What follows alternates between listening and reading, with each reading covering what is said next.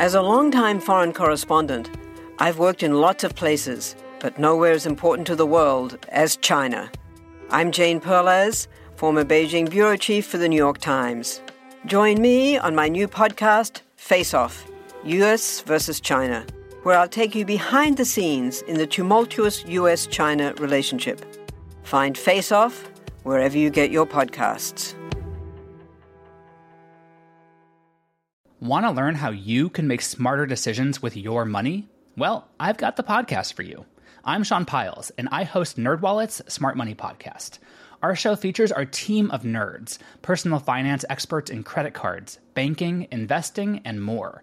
And they'll help you make the most of your money while cutting through the clutter and misinformation in today's world of personal finance. You'll get clarity on strategies to help you build your wealth, invest wisely, shop for financial products, and plan for major life events. Listen to NerdWallet's Smart Money Podcast wherever you get your podcasts.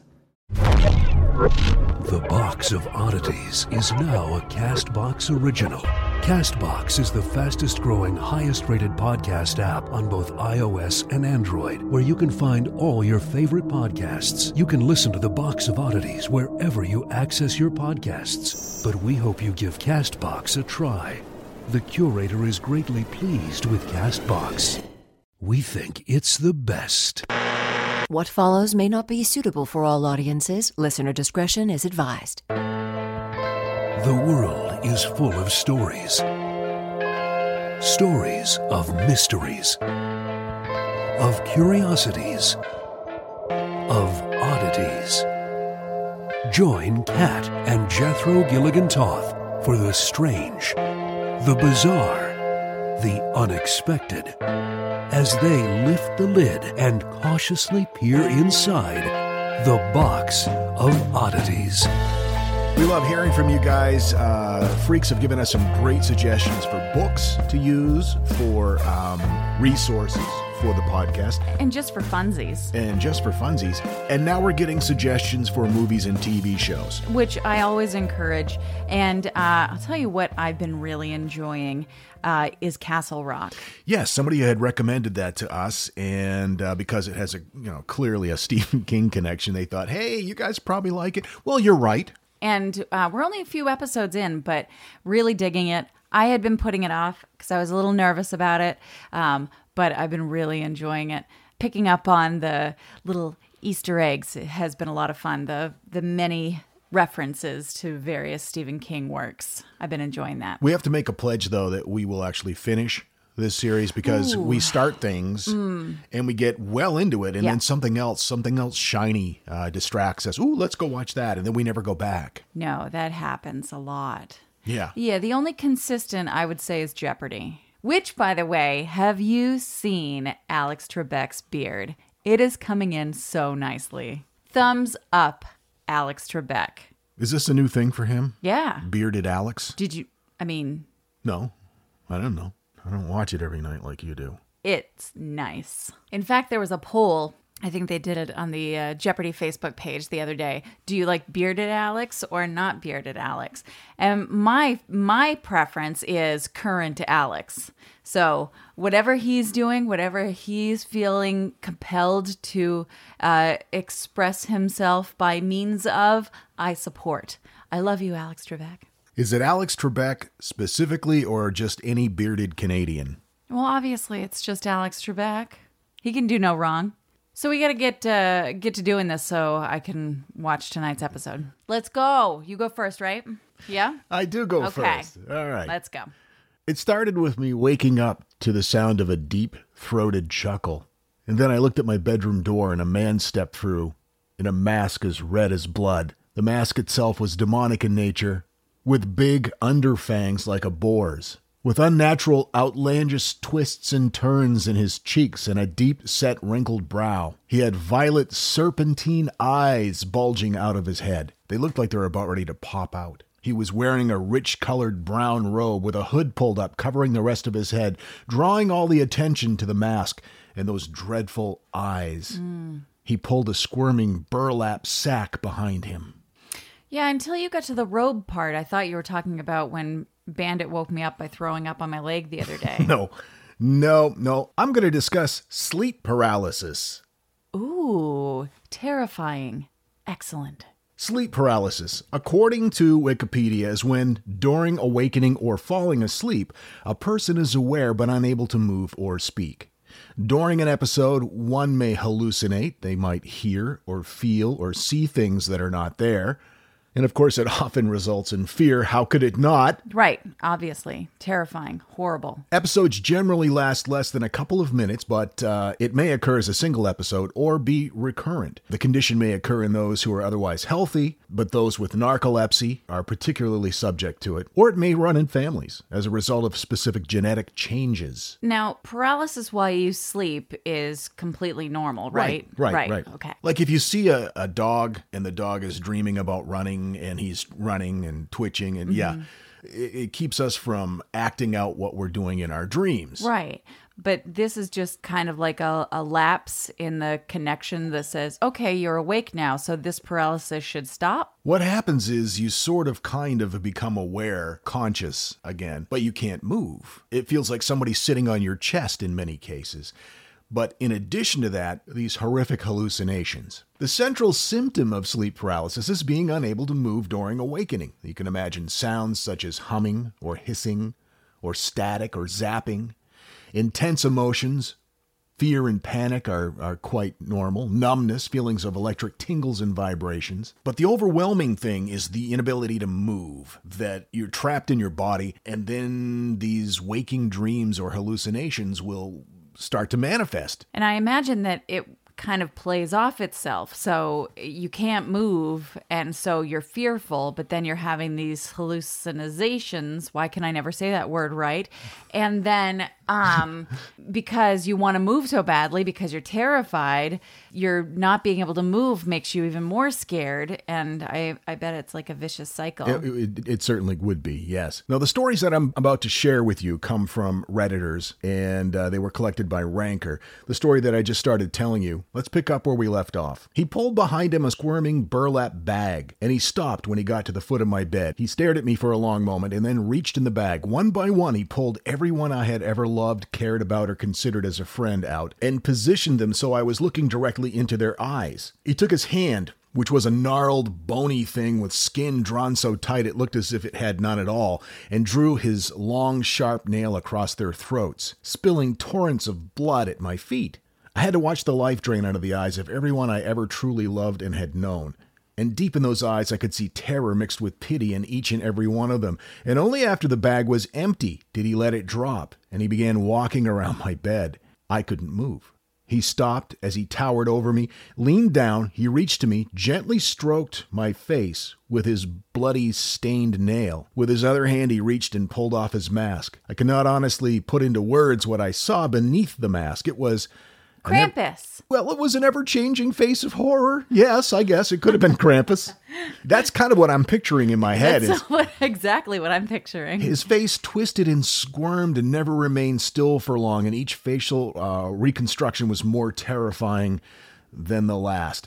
As I looked into his violet, serpentine eyes, he spoke to me. I still remember the words well enough to quote them verbatim, but as they were profoundly disturbing and personal in nature, I do not wish to repeat them to anyone. But the last thing he said was, quote, enjoy the time you have left, because soon your life will be mine, and your soul as well.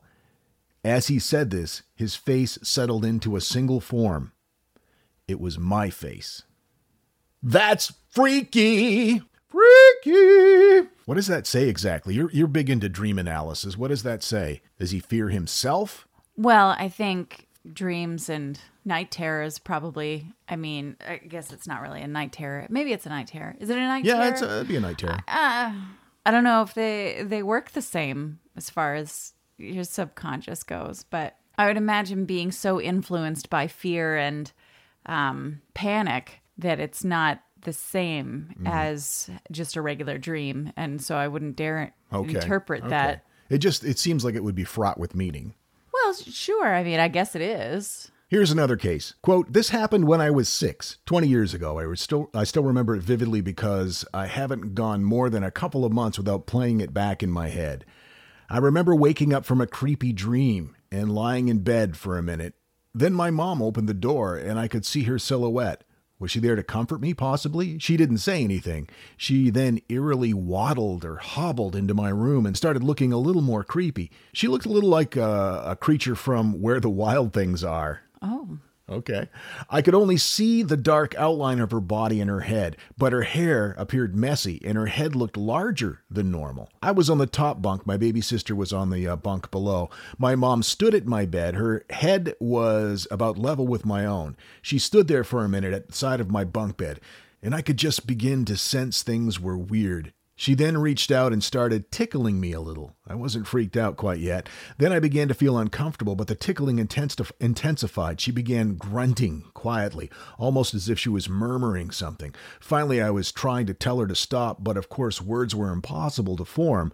The tickling intensified until she was scratching and jabbing and digging at my torso. By then, the grunting had eventually grown into a deep growling and howling. I couldn't move or make any noise. Why wouldn't my little sister wake up and help me? It's the scariest thing that ever happened to me. Yeah, that's horrible. No resolution to that then, huh? No. Oh, good. No, no. Okay. I bet that made for some lively conversation around the breakfast table the next morning. So, Mom, um, about the whole, you know, ripping pieces of my torso out in the mm-hmm. middle of the night mm-hmm. and in the hobbling, the nocturnal hobbling. Could you stop that, please? And that's the scariest because as a kid, you know, your mom's supposed to be the one protecting you. And Yeah. if it's a weird version of your mom, which is, well, terrifying, Yeah, and you're six years old, that's the worst. I would think. But then again, you've got bunk beds, so that's pretty cool. And he got the top bunk, so shut your mouth. You got it pretty good. This is another terrifying story. I suffered a terrible accident involving being kicked in the face by a horse, and uh, that resulted in my jaw be- being broken, two plates and a wire jaw. Later, I was pretty angry and exhausted. I'd suffered from uh, sleep paralysis before, but nothing to the extent after this accident. It occurred every night, sometimes multiple times for months on end. We have a mirrored wardrobe next to our bed, my side, of course, and I sleep with the bedroom door open. Quite often, I would just be falling off to sleep when I could feel the dread wash over me, followed by the feeling of something being in the room. I would then feel like something was pulling me off the bed by the arm toward the mirror, trying to drag me through the mirror. Then the nightmares progressed to being dragged off the bed by my back, all while feeling choked and unable to scream or move, unable to get my husband's attention, who lay next to me, extremely unnerving and upsetting, to the point that I would fear sleep. My husband told me that I'd uh, I'd been sleepwalking because after I had dreamed I'd been pulled out of my bed, he would wake up and find me in the hallway. That's got to be freaky. He assumes she was sleepwalking, but from her perspective, she had been dragged off the bed.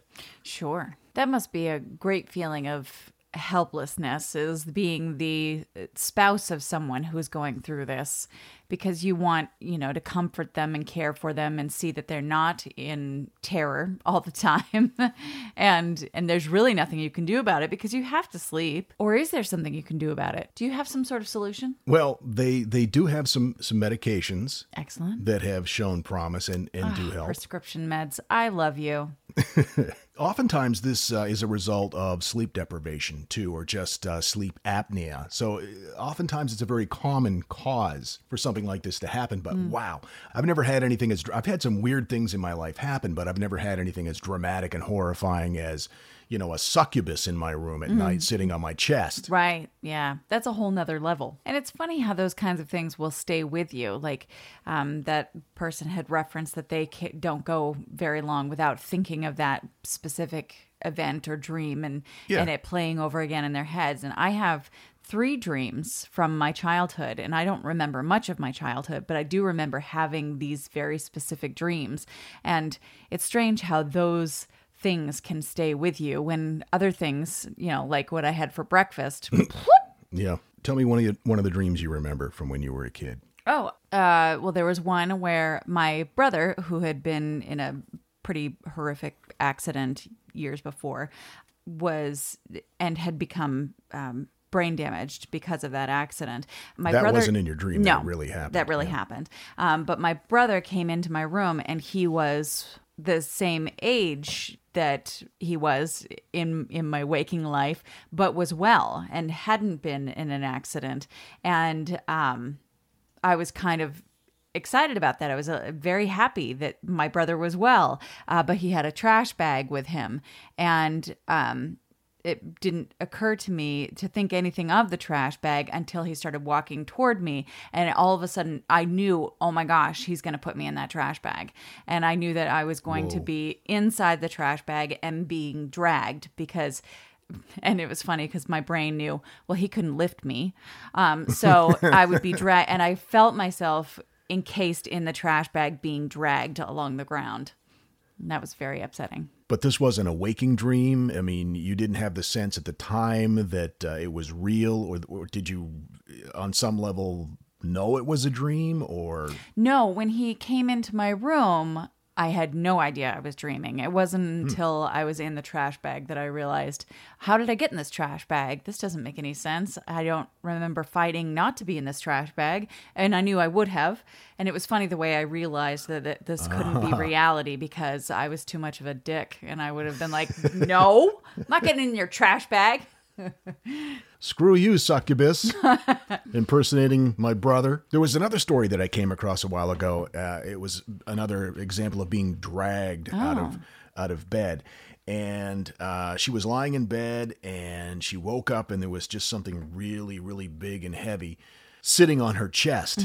And it slowly crawled off and grabbed her leg and was pulling her and pulling her and pulling her and trying to get her off the bed. And she started uh, praying to God for help. And when she did, she woke up. But it wasn't like she woke up and everything was different. She was just, whatever was dragging her just disappeared and then she could move. It was like seamless. Oh, that's upsetting. And she was half off the bed. Yeah. Yeah, that would that would follow me the rest of my life, I think, if if that had happened. One more. It happened once in my sister's room. I was lying on my back and noticed a dark, bony figure jumping from wall to wall, scurrying up across the ceiling. Alone, it wasn't the most terrifying experience. I've had sleep paralysis often, so I didn't even bother telling anyone about that one because it wasn't one of the worst experiences that I had. Sure. Next week, I was sitting at the table, and my sister said she had this weird dream recently, and she described the exact same figure in detail. Ooh. I know how you hate things scurrying up the wall and hiding in the corner of ceilings. So you I saved that one for you thought it was important Yep. to yeah. I wanted to end with that one for you. You're welcome. Well, that's okay. Yeah. In a previous episode, many episodes ago, I talked about an experience I had in Boston Children's Hospital. I was like six years old. My bed was facing uh, the bathroom door, and it was one of those older solid wood doors with a very distinctive wood grain in it. And uh, it looked like the outline of a, of a person, kind of like a Rorschach test. Right. And I had an experience where that figure stepped out of the door and walked over and stood beside my my bed. And I won't go into any more detail other than that. But now I'm starting to wonder if it was if that was what I experienced. That's very possible. Some sort of a sleep paralysis. it makes a lot of sense considering the strain that you were under and Mm-hmm. what you were going through at that time. Yeah, and I, I was recovering from from a coma. Right. So yeah, could very well have been. I, I never thought about that until I started putting these pieces together for this uh, this particular episode. And um yeah, I mean it seems to make sense. So there you go. Sleep paralysis. That's weird, huh? Hopefully, you're not listening to this podcast just as you doze off to sleep tonight. if you are, sorry. Yeah, I never want my last waking thought to be succubus. And you might want to cover that mirror in your room, too, so no one drags you into it. Good night. And now, the box of oddities brings you that thing in the middle. All right, let's do that thing in the middle. That thing in the middle again comes from uh, the Strange History book, which is a bathroom reader, and it's just the most wonderful thing ever because I'll be in there, I'll be in the bathroom doing what you do in the bathroom, or one of you know three things that I do in the bathroom, and and leafing through the book, and I came across this story, and I thought Two. This would be a good one for uh, that thing in the middle. It's called Titan versus Titanic. In 1898, Morgan Robertson wrote a novel called Futility, or The Wreck of the Titan, about the maiden voyage of an unsinkable luxury liner. Robertson's Titan was 800 feet long, weighed 75,000 tons, had three propellers and 24 lifeboats, and carried rich passengers. Cruising at 25 knots, the Titan's hull was ripped apart when it hit an iceberg In April, most of the passengers were lost because there weren't enough lifeboats. 14 years later, the real life, unsinkable Titanic took off on its maiden voyage. It was 882.5 feet long, weighed 66,000 tons, had three propellers and 22 lifeboats, and carried rich passengers.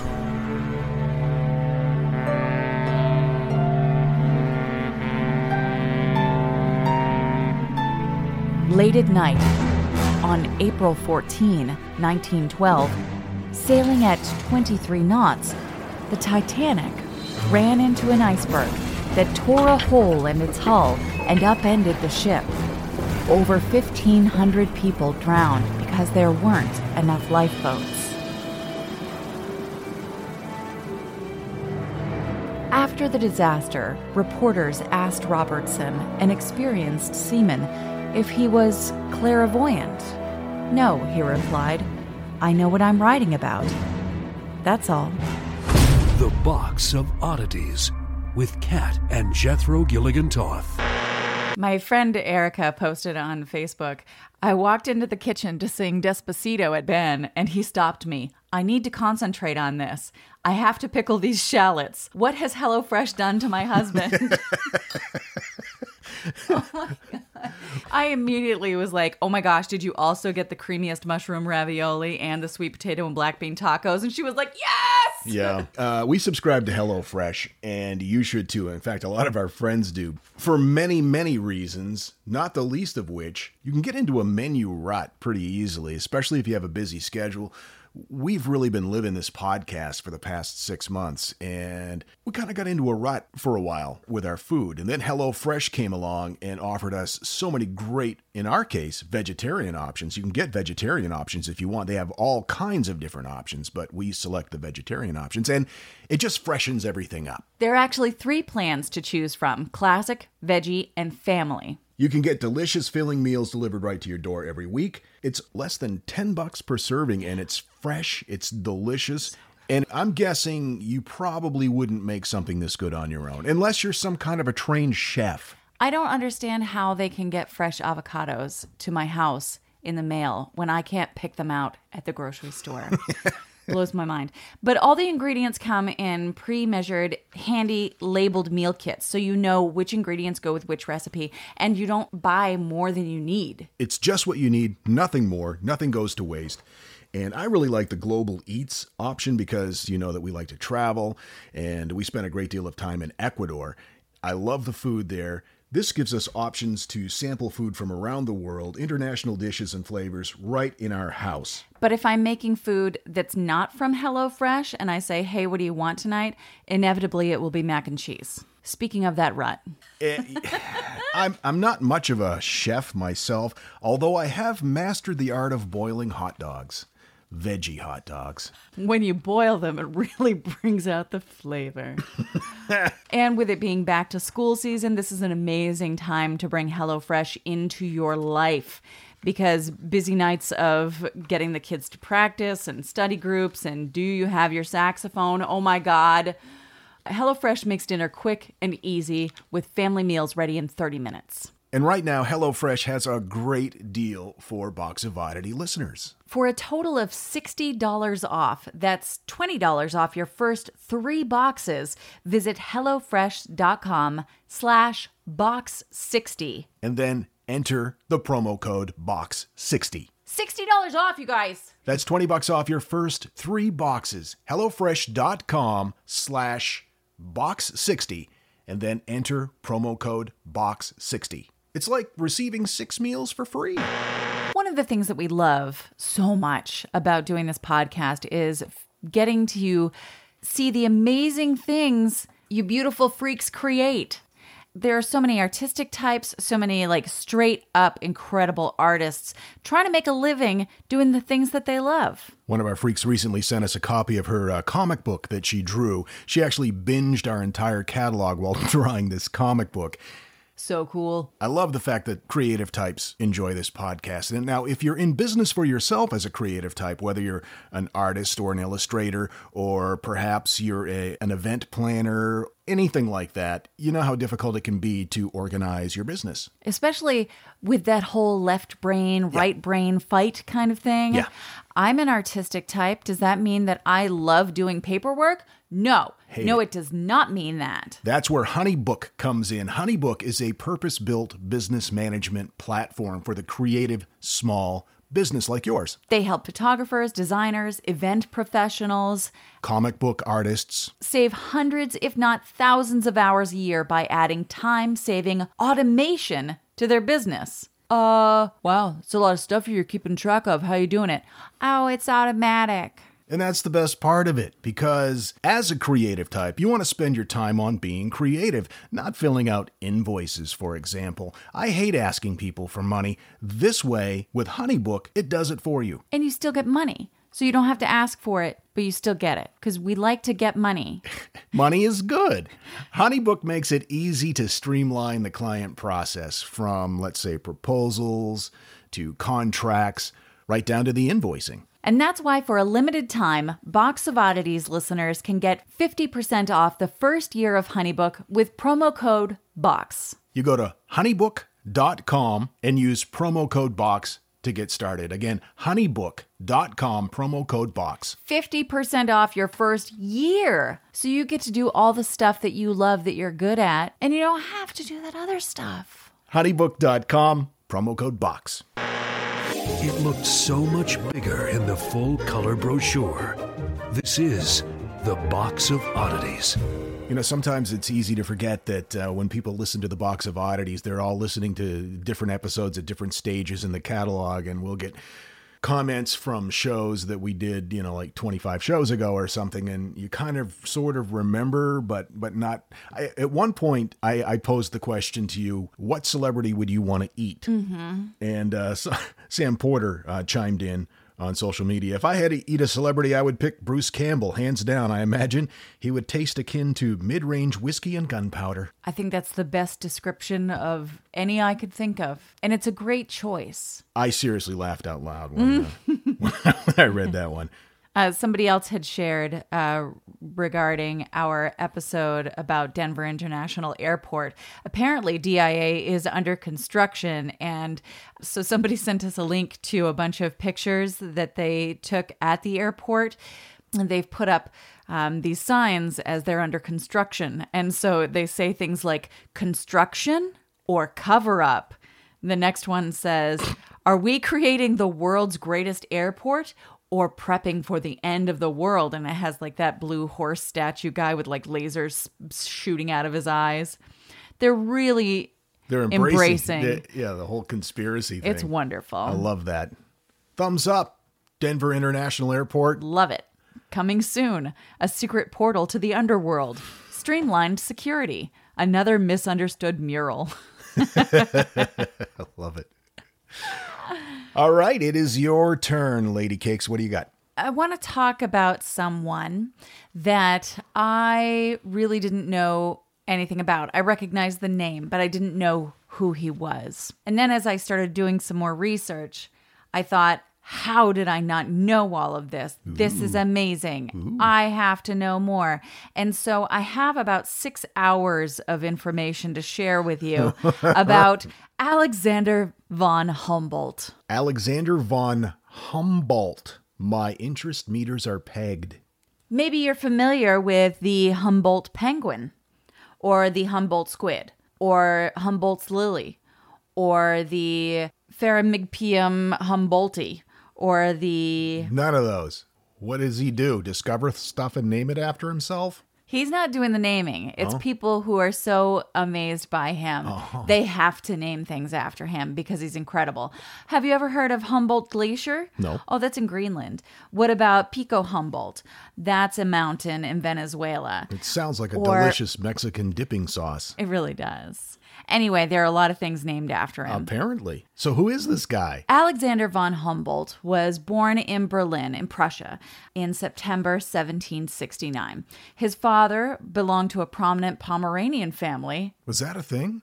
I know, right? I thought that was a dog breed. Right. Though he wasn't a titled gentry, he was a major in the Prussian army and he profited from the contract to lease state lotteries and tobacco sales. He was doing pretty well. Alexander von Humboldt's mother, Maria Elizabeth Colomb, was the daughter of a Prussian general. She was well educated and also the widow of Baron Hollwede. That sounds like an 18th century insult. You Hallweed. So, dad died when Alexander was 10, and mom was pretty emotionally distant. And Alexander became obsessed with stories of adventure, swashbuckling, and exploring things. And he really started to kind of grow this lust for learning and adventure. He originally studied economics in school. He later received some engineering training in Berlin and became passionately interested in botany. During his schooling, he met George Forster, a naturalist who'd been with Captain James Cook on his second voyage. And Humboldt traveled with Forster in Europe. The two traveled to England. Um, they took Humboldt's first sea voyage together. They went to the Netherlands and France. In England, Humboldt met Sir Joseph Banks, who was the president of the Royal Society, who had also traveled with Captain Cook. And so he's sharing these stories and these ideas with these people who have done these amazing things that he'd always kind of thought about and dreamt about. And then he graduated from the Freiberg School of Mines in 1792. Yeah, there was a school of mines, and he was like not mimes, like with the painted face and walking against no, the wind. like Because there are schools for that. oring. Like or oh, like digging. Okay, mi- like, like gold mines. Okay. He was appointed to a Prussian government position in the Department of Mines as an inspector, and he was excellent at his job. The production of gold ore in his first year uh, beat out the previous eight years, and during his time as a mine inspector, he also demonstrated his deep concern for the men laboring in the mines. He paid for schooling for the miners, he paid for, out of his own pocket, um, training so that people could improve their their status in life just because he employed them and he cared about how they were doing. He sounds like a nice feller. He certainly is. He also spent those years studying and serving as an apprentice in the study of botany and geology and published works in the vegetation and animal life within the mines. So he's like, yeah, I'm going to do this mine stuff, but I'm also going to kind of study the stuff that interests me as a person and as a man and publish incredible works on it. Then mom dies. Whew. Finally, she was not the best, and he wasn't super sad about it. Um, but she did leave him a hefty inheritance. Well, that's good. So he was free and he was going to do what he wanted to do. And I kind of think of it as like, you know, the sciences were like his art. And he always wanted to do his art. But mom was like, no, you're going to work in the mines and you're going to be an engineer. and blah."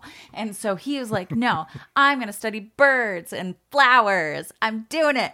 And so with his own dollars, armed with the authorization from the King of Spain, Humboldt, along with Bonpland, uh, whose name is Aimé Jacques, Jacques Alexandre Bonpland, who was a French explorer and botanist, they hopped aboard the ship Pizarro and headed to Venezuela. That is the best name for a ship ever. Pizarro. Pizarro. Pizarro. P I Z A R R O. Like Bizarro World. That's what it sounds like. Yeah. Yes. But maybe that's not how you actually say it. Pizarro. Pizarro. Pi, Pia, Pizarro. Pizarro. Oh. Anyway, matter. they went to Venezuela. That's where they went. And there was a documentary I was watching about Humboldt, and uh, actually, Humboldt in the documentary is played by Christopher Eccleston, who's the um, the doctor from Doctor Who, the first one in the new series. Oh, in the new series. So, um, obviously, I was like, "What? Yes."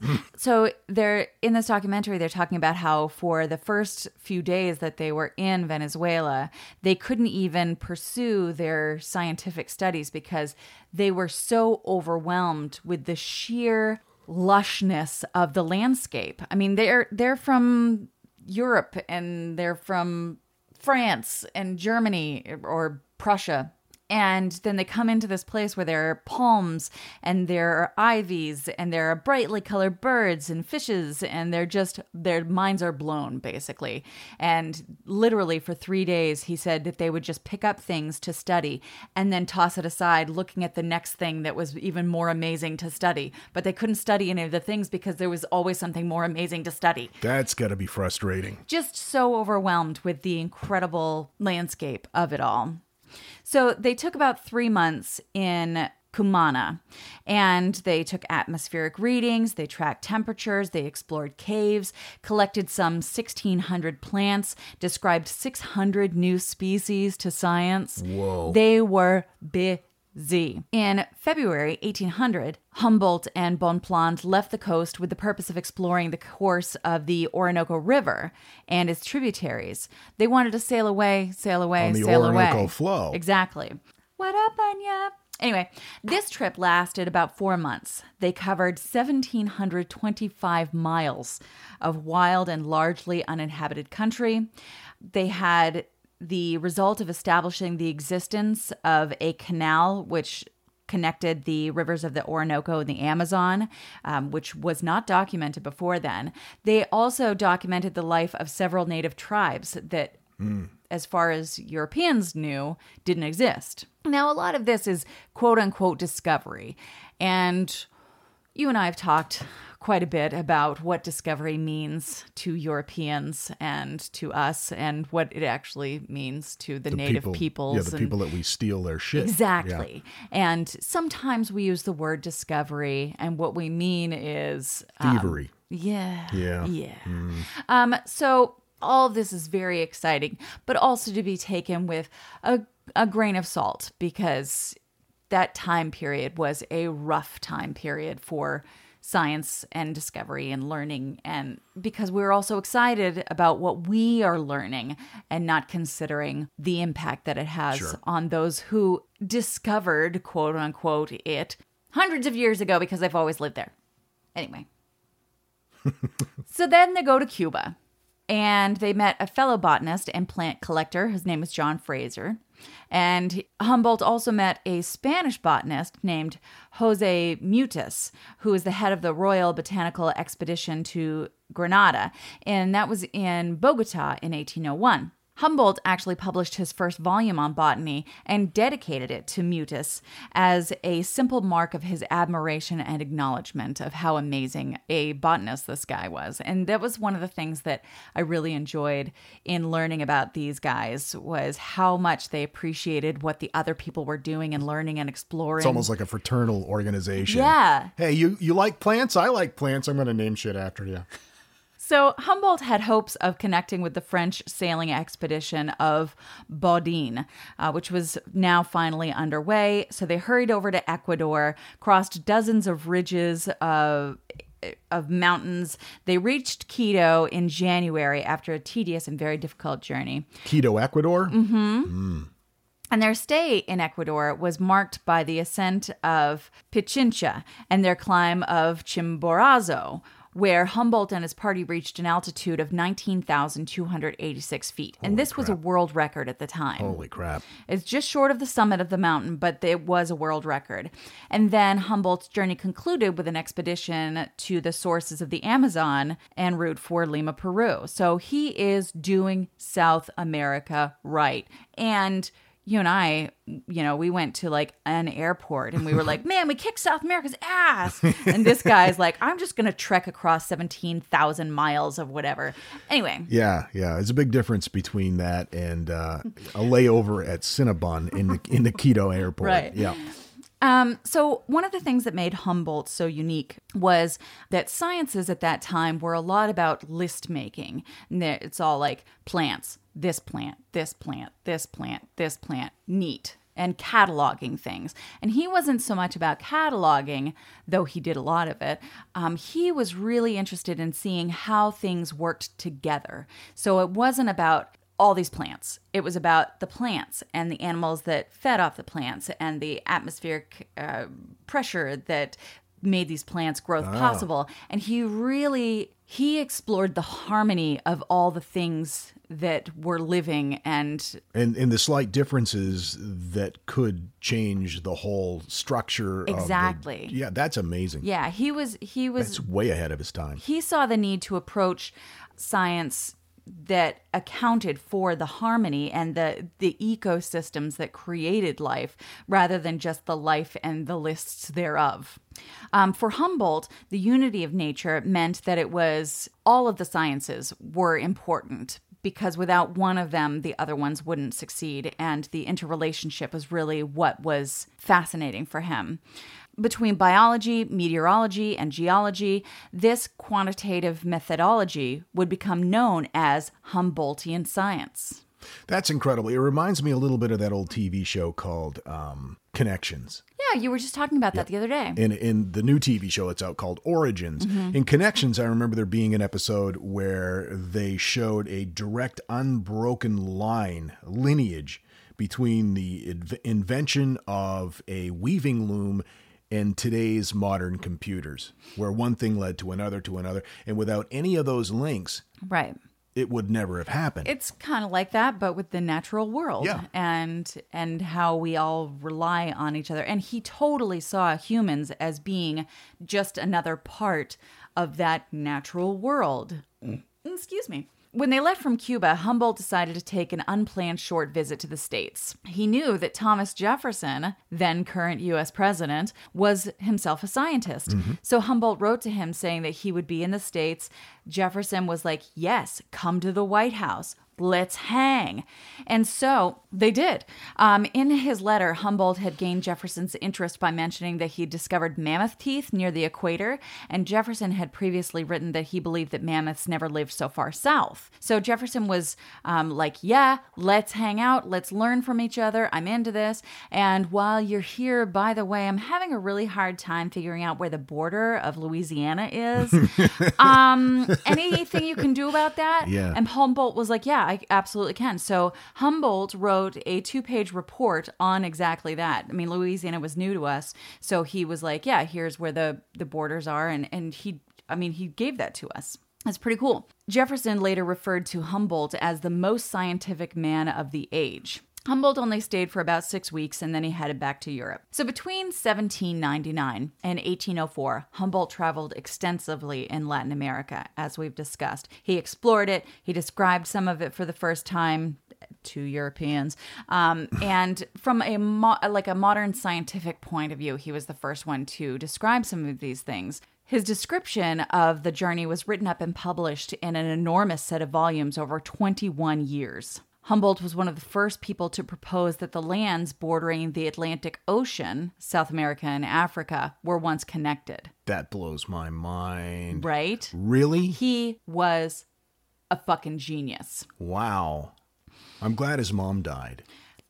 He resurrected the use of the word cosmos from the ancient Greek and assigned it to his multi volume works that he called Cosmos, Wow. right? Is that where Sagan, Carl Sagan, got the? Who uh, knows? Wow. Um, but he his goal was to unify the diverse branches of scientific knowledge and culture. He wanted people to work together, not just work in botany, not just work in geology, but to work as as a whole because that's how he saw nature. Humboldt was a significant contributor to cartography. He submitted major contributions to climatology. His Chimborazo map uh, marked, quote, the beginning of a new era in environmental science. He published three volumes examining sources that dealt with the early voyages to the Americas, pursuing his interest in nautical astronomy. He touched upon so many different areas and was described as his, by his contemporaries as the most famous man in the world after Napoleon. What? And wow. And now I feel even stupider for not knowing who he is. Edgar Allan Poe dedicated his last major work to Humboldt No. with very profound respect. It was called Eureka, a prose poem. Humboldt's attempt to unify the sciences in his cosmos was a big inspiration to Poe and his poetry. Darwin cites Humboldt as being like the thing. No. Um, he said, I forget what the quote was, but it was something along the lines of I've always admired him, but I've come to adore him. There was a big scientific bromance going on For sure. with this dude. the fact that I had heard the name but had no idea of all of this when I started reading, I couldn't stop. And I do apologize because I, I have rambled on quite a bit. It's fascinating. But um, Humboldt suffered a stroke in 1857, and that passed without severe symptoms. And it wasn't until the winter of 1858 that his strength began to decline. And in 1859, he died peacefully in Berlin at the age of 89. 89. That's 89. that's almost unheard of at that time. It's right? incredible. The average the average lifespan was what 40 45 something like that. Wow. And he had, I I attribute his long life to his incredible passion Yeah. for learning and life in general, and his being able to explore those passions. I think that if he had continued to remain tamped down by you know ideas of his mom and Mm-hmm. Right. and society and such, then um, then I don't think that would have that we would have had what we had, and and I don't think that he would have lived as long as he did. Well, he had a zest for life. Exactly. Clearly. And time and time again, when you read about octogenarians or people that have lived very long lives, over a hundred, they often say you have to have interest in things. Right. And I feel like we could do a whole nother episode on Alexander von Humboldt. There's so much to explore, but um, I'm going to end with this. So uh, he died nearly 90 years old, and his last words, which I know how you love last I love words, last words. were reported to be How glorious these sunbeams are! They seem to call earth to the heavens. Oh, that's beautiful. I was just reading an article not long ago where they were speculating that the most common last words uttered are "oh shit." Really, I'm not making that up. No, I believe that. That would probably those my my last words would be more in line with "oh shit" than the poetic response that right. uh, Mr. Humboldt Yeah, had. I feel like we just Yeah. we just took Right. Right, right into the old shitter.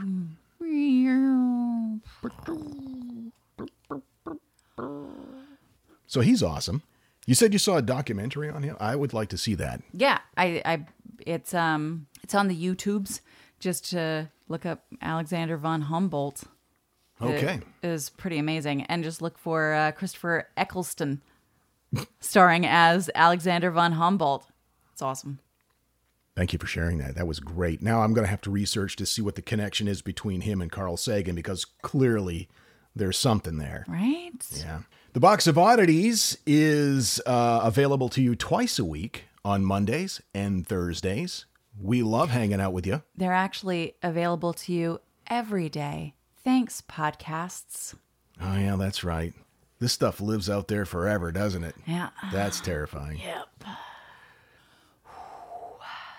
So, so any hoozle, we'll see you Monday. Until then, keep flying that freak flag. Fly it proudly, And enthusiastically. you freaky freak McFreakersons. With Passion. Freak stuff. Freak. Do you have to have the last word? No, I don't have to have the last word. Mm-hmm. Mm-mm. Mm-hmm. Mm-mm. I think that's enough. And so, of oddities belongs to you, and its fate is in your hands. The box of oddities commits to the telling of stories, stories of the strange, the bizarre, the unexpected. We wish to offer our deeply felt gratitude and appreciation for your patronage. TheBoxOfOddities.com. Copyright 2018. All rights reserved. This family's happy because they eat lard.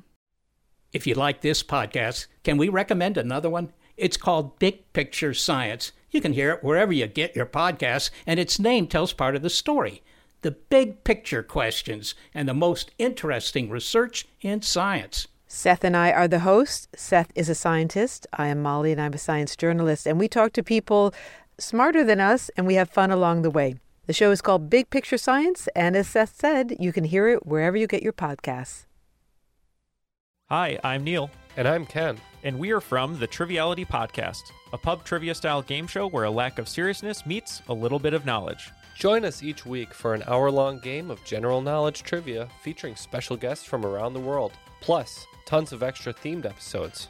If you want to improve your trivia game, or you just want to scream at us in your car when we get easy questions wrong, then we're the show for you. Find Triviality on all your favorite podcast apps. But you know that because you're already listening to a podcast.